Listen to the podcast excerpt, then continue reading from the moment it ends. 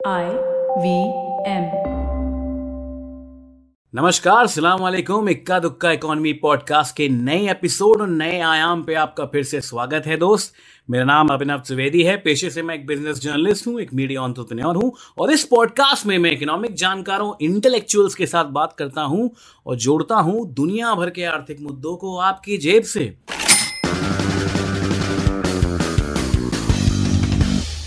और आज के हमारे इंटेलेक्चुअल हैं विक्रम लिमसे साहब।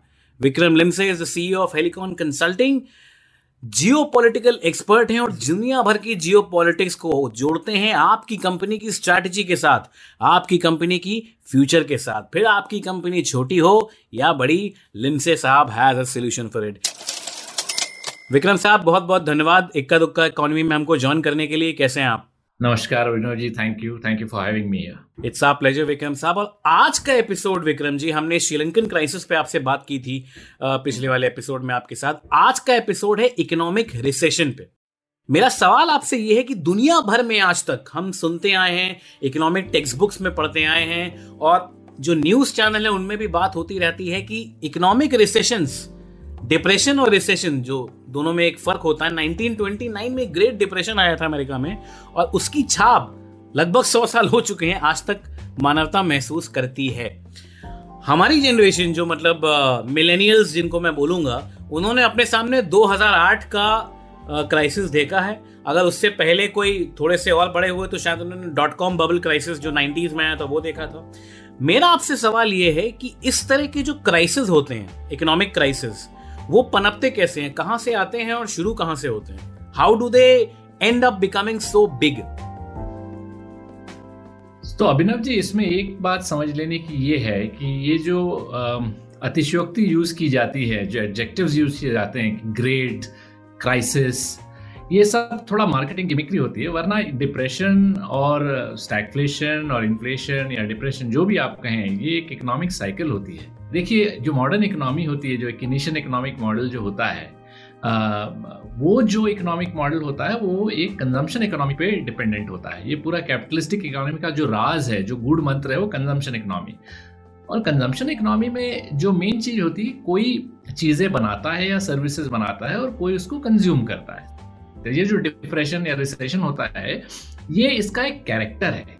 ये आप 1929 की जो बात कर रहे थे, या फिर डॉट कॉम बगल बबल की जो बात कर रहे थे, या हाउसिंग बबल की बात कर रहे थे, या सब प्राइम क्राइसिस जो हुआ था, उसकी बात कर रहे थे, ये सब, ये एक साइन पोस्ट हैं माइल हैं। होता क्या है, इस कैपिटलिस्टिक मॉडल में कंजम्पशन इकोनॉमिक के मॉडल में, ये एक साइक्लिकल वेव कर्व जैसे होता है। कभी ऊपर जाता है, कभी नीचे जाता है, कभी ऊपर जाता है, कभी नीचे जाता है। 1929 से लेकर के आज तक पूरी दुनिया में 50-60 साल 60 बार डिप्रेशन हो चुके हैं। तो ऐसा नहीं कि कुछ चार ही डिप्रेशन हुए या कोई ऐसा मेजर माइलस्टोन ऐसे बड़े, छोटे, मोटे, आगे, पीछे बहुत सारे डिप्रेशन होते रहते हैं। तो कंज्यूमर इकोनॉमी में कोई कुछ बनाता है, कोई कुछ लेता है। अब एक डिमांड कांस्टेंट रहती है। ये सिंपल टर्म्स में यदि आपको मैं आलू की भाजी बना दूँ। आप कितना खाएँगे? कभी उसको आलू फ्राई करके खाएँगे, कभी भाजी बनाएँगे, कभी डोसे में डालेंगे, कभी पराठा बनाएँगे कितना कितना खाएँगे? एक लेवल आता है हर चीज़ में। जो कंजम्पशन की एक लेवल होती है, वो रीच कर जाती है। फिर उसके बाद मार्केटिंग काम करता है कि और अपने को उसकी नीड या डिमांड क्रिएशन की जाए। फिर आपको नए नए तौर तरीके से उसको पहले फ़ैन लगता था उसके बाद कूलर लगता था फिर एसी लगता था। हर चीज़ आपको ठंडा करने के लिए दुनिया में बहुत सारी चीज़ें आती जाती हैं। तो आपकी नीड एक तरफ़ आपकी नीड क्रिएट करते जाता है दूसरी तरफ़ वो मैन्युफैक्चरिंग इकोनॉमी चलती रहती है। फिर आप ही को वो नौकरी पे लगाते हैं आप ही का पैसा लेके वही प्रोडक्ट खरीदते हैं। तो ये चलते रहता है ये साइकिल चलती रहती है। तो कभी कभी ऐसा होता है कि अब आपने इतना बना दिया अब मैं खरीदूं कितना खरीदूं? अब खरीद खरीद के फिर एक दिन आप बोलते हैं अब मैं पक गया हूँ अब मैं नहीं खरीदूँगा। फिर आप उस दिन खरीदना बंद कर देते हो। कंजम्पशन इकोनॉमी में जैसे मैंने पहले फिर से बताया कोई बनाता है कोई खरीदता है तो दो तरीके से डिप्रेशन आ सकता है। एक तो या तो आप खरीदना बंद कर देंगे या, या बनाना बंद कर देंगे। अब इस बार का जो प्रॉब्लम हुआ था ये सप्लाई लेड रिसेशन था। जी। अब इसमें क्या हुआ था सरकार पैसे तो लोगों के पास थे सरकार ने पैसे दे भी दिए थे लेकिन सप्लाई चेन्स बंद हो गई। तो अब आप खरीदने के लिए तो बैठे हैं लेकिन आपके पास है ही नहीं। तो जैसे ही माल आ अभी आप देखेंगे जैसे फटा अभी मार्केट में इतनी धूम लगी हुई है लोग मॉल में जा जा के खरीद रहे हैं बाहर जा जा के खा रहे हैं आपको लगेगा इतना डिमांड। क्योंकि it's a it's a pent up demand which is there right it's like a revenge demand जिसको इकोनॉमी के भाषा में बोला that's the reason why it happens so to answer it in short क्यों रिसेशन होता है? Demand supply economy में कभी डिमांड इफ़ेक्ट हो जाती है कम लोग लोग खरीदते हैं तो कभी सप्लाई इफ़ेक्ट हो जाती है। इस और ये साइक्लिकल है। कभी ग्रेट डिप्रेशन बोल देते हो, कभी बबल बोल देते हो, कभी, लेकिन छोटे मोटे डिप्रेशन आते रहते हैं। तो ये एक साइक्लिकल कैरेक्टर होता है किनेशन इकोनॉमिक्स का या मॉडर्न कैपिटलिस्टिक वर्ल्ड का। कीनेशियन इकोनॉमी की आपने बात करी, विक्रम साहब। यू नो हम लोग हमेशा टेक्स्ट बुक में करते रहे। मैं तो इकोनॉमी का स्टूडेंट हूँ। मुझे बड़ा मज़ा आता है इन सब के बारे में रिसर्च करने में और पढ़ने में। बट विक्रम साहब, ये आपने बहुत ही आर्टिकुलेट इसको बहुत अच्छे से किया। पर अगर हम एक एग्ज़ाम्पल लेते हैं फॉर एग्ज़ाम्पल अब तो हिंदुस्तान जो है, वो ग्लोबल इकोनॉमी में ज़्यादा जुड़ा है as opposed to ten years ago या ट्वेंटी ईयर्स अगो या जब हमारा लिबरलाइजेशन नहीं हुआ था तब। मैं आज की जनरेशन की uh, समझने के लिए एक एग्ज़ाम्पल लूँगा और उसको हम लोग मेरे ख्याल से that will be sufficient to explain to our audience 2008 का जो इकोनॉमिक क्राइसिस आया था जो सब प्राइम क्राइसिस जो यूएस में मॉडगेज क्राइसिस के नाम से भी जाना जाता है उसको अगर हम समझें कि मतलब उसका इम्पैक्ट हिंदुस्तान तक कैसे पहुँचा? वो कैसे हुआ इसके बारे में बहुत कुछ बोला जा चुका है। पर उसका इम्पैक्ट इंडिया पर भी कुछ हद तक हुआ था। हालाँकि उतना प्रभाव नहीं हुआ था जितनी यूरोप या फिर आपका साउथ ईस्ट एशिया में हुआ था बट इंडिया कहीं ना कहीं अफेक्ट हुआ था। तो यूएस में पनपा हुआ एक डेवलपमेंट कैसे हिंदुस्तान की ऑडियंस को या कुछ तबके को अफेक्ट करता है? या फिर आगे आने वाले समय में अगर दुनिया के कोने में कुछ डेवलपमेंट होता है तो वो इंडिया जैसे देश को कैसे अफेक्ट कर सकता है? इसको एक एग्ज़ाम्पल से आप समझा दीजिए। सब प्राइम में क्या था? बेसिकली ये एवरीथिंग इज़ डेट रिलेटेड यदि आपको घर खरीदना आपके जेब में पैसे नहीं, आपको बैंक लोन देती है, फिर आप वो लोन लेते हैं तो दैट इज़ व्हाट हैपेंस अच्छा जो लोन का भी एक मार्केट होता है, ऐसा नहीं कि आपने लोन ले लिया तो आपको किसी ने लोन दिया, आपको एक बैंक ने लोन लिया है। उस बैंक को लोन किसी और बैंक ने दिया है, फिर किसी और बैंक को लोन किसी और बैंक ने दिया। तो ये बहुत बड़ी साइकिल होती है। तो सब प्राइम लोन में क्या हुआ था उन लोगों का कि उन्होंने क्रेडिट मार्केट में बहुत सारे इट बिकेम अ वेरी शेल से लूजली स्ट्रक्चर्ड हाउसिंग मार्केट लोगों में पैसा नहीं था, लेकिन खरीदते जा रहे थे। और फिर उतना उन्होंने डेट का पूरा का पूरा मार्केट लेके किसी और को बेच दिया। बट वो बात दूर है। अब हम लोग जरा स्पेसिफिकली बात करते हैं ना वेरी सिंपल मैनर ये बेसिकली फंडा क्या है रिसेशन में? दो चीज़ होती है। एक तो इन्फ्लेशन प्राइस दो चीज़ बात करते हैं। प्राइस राइस की बात होती है और इंटरेस्ट रेट्स की बात होती है। अब लोग क्या कहते हैं कि अच्छा ठीक है गवर्नमेंट क्या बोलती है कि आप आपको आ, सरकार को बनाना और ज़्यादा है? तो बनाएँगे तो इनको इंटरेस्ट रेट्स कम दो। तो जैसे इंटरेस्ट रेट कम करते हैं तो एकदम से मार्केट से पैसा बोरो करती है। सरकार भी बोरो करती है पब्लिक भी बोरो करती है उससे उनका स्पेंड्स बढ़ जाता है। स्पेंड्स बढ़ जाता है प्रोडक्शन बढ़ जाता है नौकरी मिल जाती है लोगों की उसके बाद जेब में पैसा आ जाता है वही वो लोग खर्चा कर तो जैसे ही खर्चा चालू कर देते फिर चालू इंजन चालू इंजन चालू डिमांड बढ़ गई। हाँ एकदम डिमांड बढ़ गई। फिर एकदम एक दिन बोलता है कि अब मैं पक गया इतना इतना खरीद खरीद के खरीद खरीद के फिर वो बंद कर देता है। उस टाइम उसका रिसेशन आ जाता है। तो फिर इंटरेस्ट रेट्स को ये लोग बढ़ा देते हैं। सो जैसे जैसे इंटरेस्ट रेट को बढ़ाते हैं मार्केट में पैसा कम हो जाता है इन्फ्लेशन थोड़ा कंट्रोल में आ जाता है। ये एक, जैसे आप भी स्टूडेंट हैं इकोनॉमिक्स के तो इंटरेस्ट रेट से लोग इन्फ्लेशन कंट्रोल करते हैं। लेकिन मेरा कहने का मतलब इंडिया के परिप्रेक्ष्य में ये है कि यहाँ तो एक ऐसी कंट्री है जहाँ पे यू नो प्याज के दाम से ऊपर नीचे हो गया तो सरकारें गिर जाती हैं। तो हर एक का अलग कंडीशन हमारे यहाँ इन्फ्लेशन का अलग मायने होता है वेस्टर्न वर्ल्ड में अलग मायने हाँ थोड़ा पूरा ग्लोब कनेक्टेड है। लेकिन इतना भी नहीं है कि यू you नो know, हर चीज़ का कुछ ना कुछ हो। मान लीजिए कहीं कहीं पे ऐसा भी होता है कि रिसेशन एक कंट्री में हो रहा है वहाँ पे दूसरे कंट्री में रिसेशन ना भी हो रहा है। मोटा मोटा ये है अभिनव जी कि जितना आपके पास पैसा है उतना ढंग से रैशनली प्यार से खर्चा करिए और अपनी ज़िंदगी जी लीजिए या खुद खुद जी लीजिए कंपनी को भी वैसा अच्छे से जी। आज प्रॉब्लम ये है कि अस्सी पचासी ट्रिलियन डॉलर की ग्लोबल इकोनॉमी है। उसके आगे आपने 200-250 ट्रिलियन डॉलर का कर्जा ले रखा है। जो देखो वही कर्जे में पूरा वर्ल्ड ही आप कर्जे में जी रहा है। तो इसका मतलब ये है कि आप ये मान लीजिए कि आपके पास पैसा है नहीं और आप खर्चा करते जा रहे हैं। अब ये तो फिर हमारे पुरखों ने बता के रखा ही हुआ है कि यू नो जितनी चादर है उतना पैसा है ना। जिस तरफ़ हमारी दुनिया जा रही है और जिस तरफ़ अभी दुनिया का माहौल है, रशिया, यूक्रेन का चल रहा है, अभी श्रीलंकन क्राइसिस हो रहा है, फिर ट्रेड प्रोटेक्शनिज्म भी आ रहा है यूएस में अलग इन्फ्लेशन बढ़ा हुआ है तो वहाँ का बॉन्ड मार्केट स्ट्रांग हो रहा है, लोग यहाँ से पैसा निकाल रहे हैं। आने वाले समय में क्या आप कोई रिसेशन या डिप्रेशन आता हुआ देखते हैं अगले दस पंद्रह सालों में? अगर हाँ तो क्यों? अगर ना तो क्यों? और एक आम आदमी को, हिंदुस्तान में बैठे हुए बिज़नेस क्लास जो छोटे छोटे बिज़नेस करते हैं, जिनका थोड़ा बहुत डिपेंडेंस हो सकता है इंटरनेशनल डेवलपमेंट्स पे, उनके लिए आपकी क्या राय है?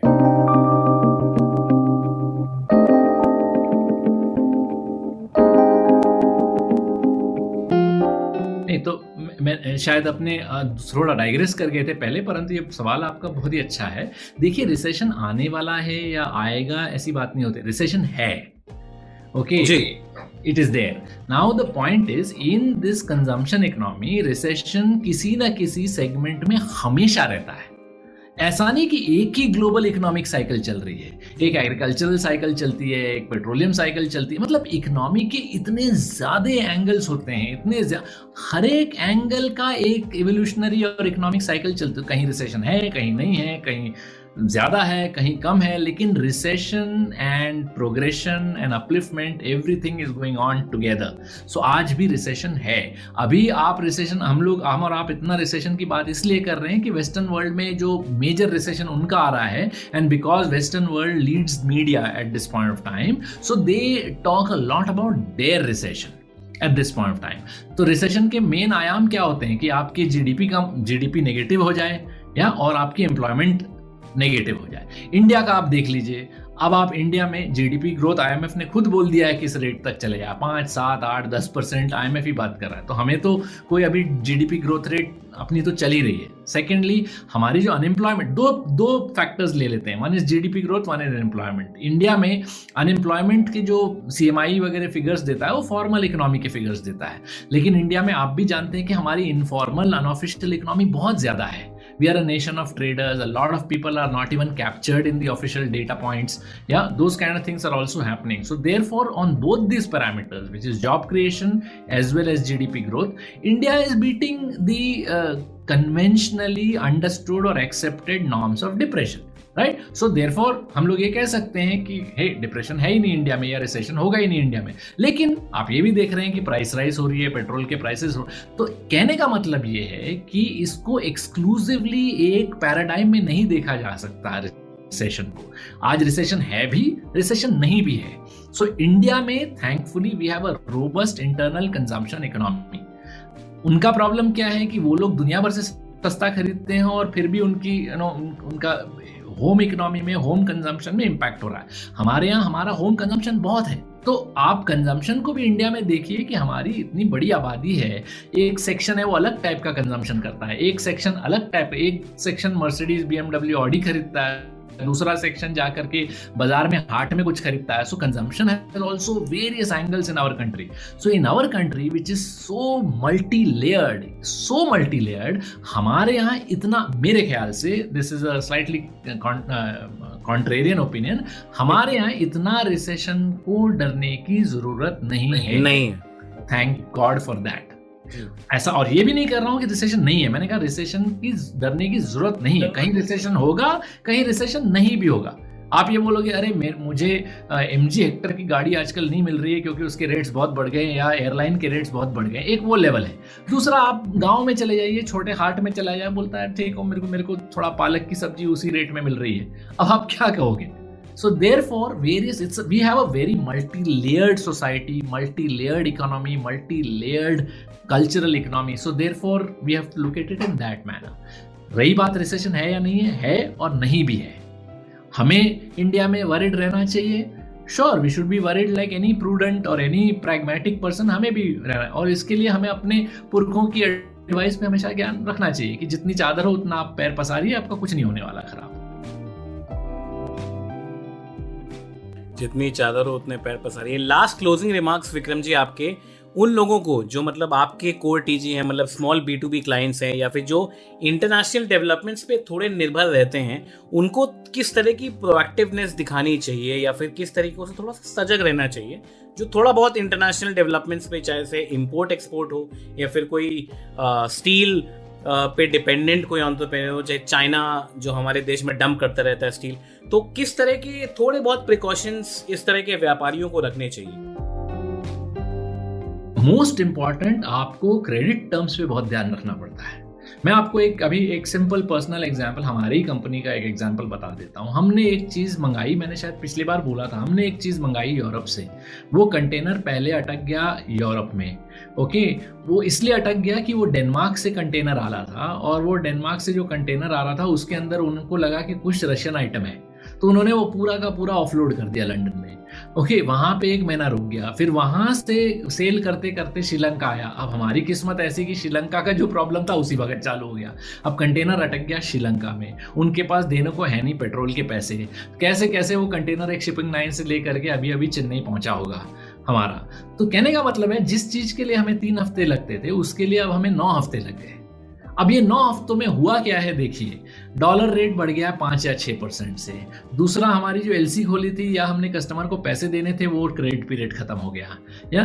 तो ये ये इसका एक इम्पैक्ट होता है। ऑर्डर साइकिल यहाँ पे डिले हो गया। तो ओवरऑल जो कंज्यूमर की मैन्युफैक्चरर टू कंज्यूमर की जो पाइपलाइन मान लीजिए पाँच हफ़्ते या छह हफ़्ते की होती थी, अब वो हो गई बारह हफ़्ते, पंद्रह हफ़्ते, सोलह हफ़्ते। ये हो गया। तो इसीलिए one of the main things for small businesses when you are looking at international यदि आपका इंटरनेशनल बिज़नेस से कुछ कनेक्शन है, आप अपने क्रेडिट टर्म्स बहुत ध्यान से देखिए। वेरी इंपॉर्टेंट कि आप कब पैसा देते हैं, कब पैसा लेते हैं, वो पाइपलाइन पे आप अपना ध्यान रखिए। Point number one point number two ये भी देखिए कि आपके हेजिंग्स क्या है, जैसे डॉलर रेट्स हो गए। अभी फिर से आपको कल, यदि आप कल डॉलर में एक्सचेंज ले लेते, थोड़ा कम हो जाता। पाँच दिन पहले लेते तो आपको पाँच टका ऊपर मिलता और whatever at the end of the day so therefore credit terms dollar rates and supply chain pipeline ये तीन मोस्ट इंपॉर्टेंट चीज़ें हैं फॉर अ स्मॉल बिज़नेस तीन इंपॉर्टेंट चीज़ें, तीन इंपॉर्टेंट पॉइंटर्स विक्रम जी, बहुत बहुत धन्यवाद, बहुत बहुत शुक्रिया हमसे बात करने के लिए, और मेरी उम्मीद है कि आगे भी हम किसी पॉडकास्ट में साथ आएँगे, और आपके साथ ज्ञान थोड़ा सा हमको मिलेगा, हमारे श्रोताओं को मिलेगा। बहुत बहुत धन्यवाद हमारे साथ जुड़ने के लिए। Thank you so much for joining us नमस्कार Vinod ji thank you very much आपको बहुत बहुत बधाई और ऑल द बेस्ट अगर आपको ये पॉडकास्ट पसंद आया हो इकोनॉमी का ये आयाम पसंद आया हो तो प्लीज़ अपने दोस्तों तक पहुंचाएँ। इस पॉडकास्ट को लाइक करें शेयर करें सब्सक्राइब करें। रेट ज़रूर करें इस पॉडकास्ट को। रेट से हमको पता लगेगा कि आपको पॉडकास्ट किस हद तक पसंद आया है। अगले एपिसोड में हम इकोनॉमी के एक नए आयाम को जोड़ेंगे आपकी जेब से और डिस्कस करेंगे आपकी ग्रोथ स्ट्रेटजी आपकी देश की इकोनॉमी के साथ। तब तक के लिए अगले एपिसोड तक नमस्कार, ख्याल रखिए शब्बा खैर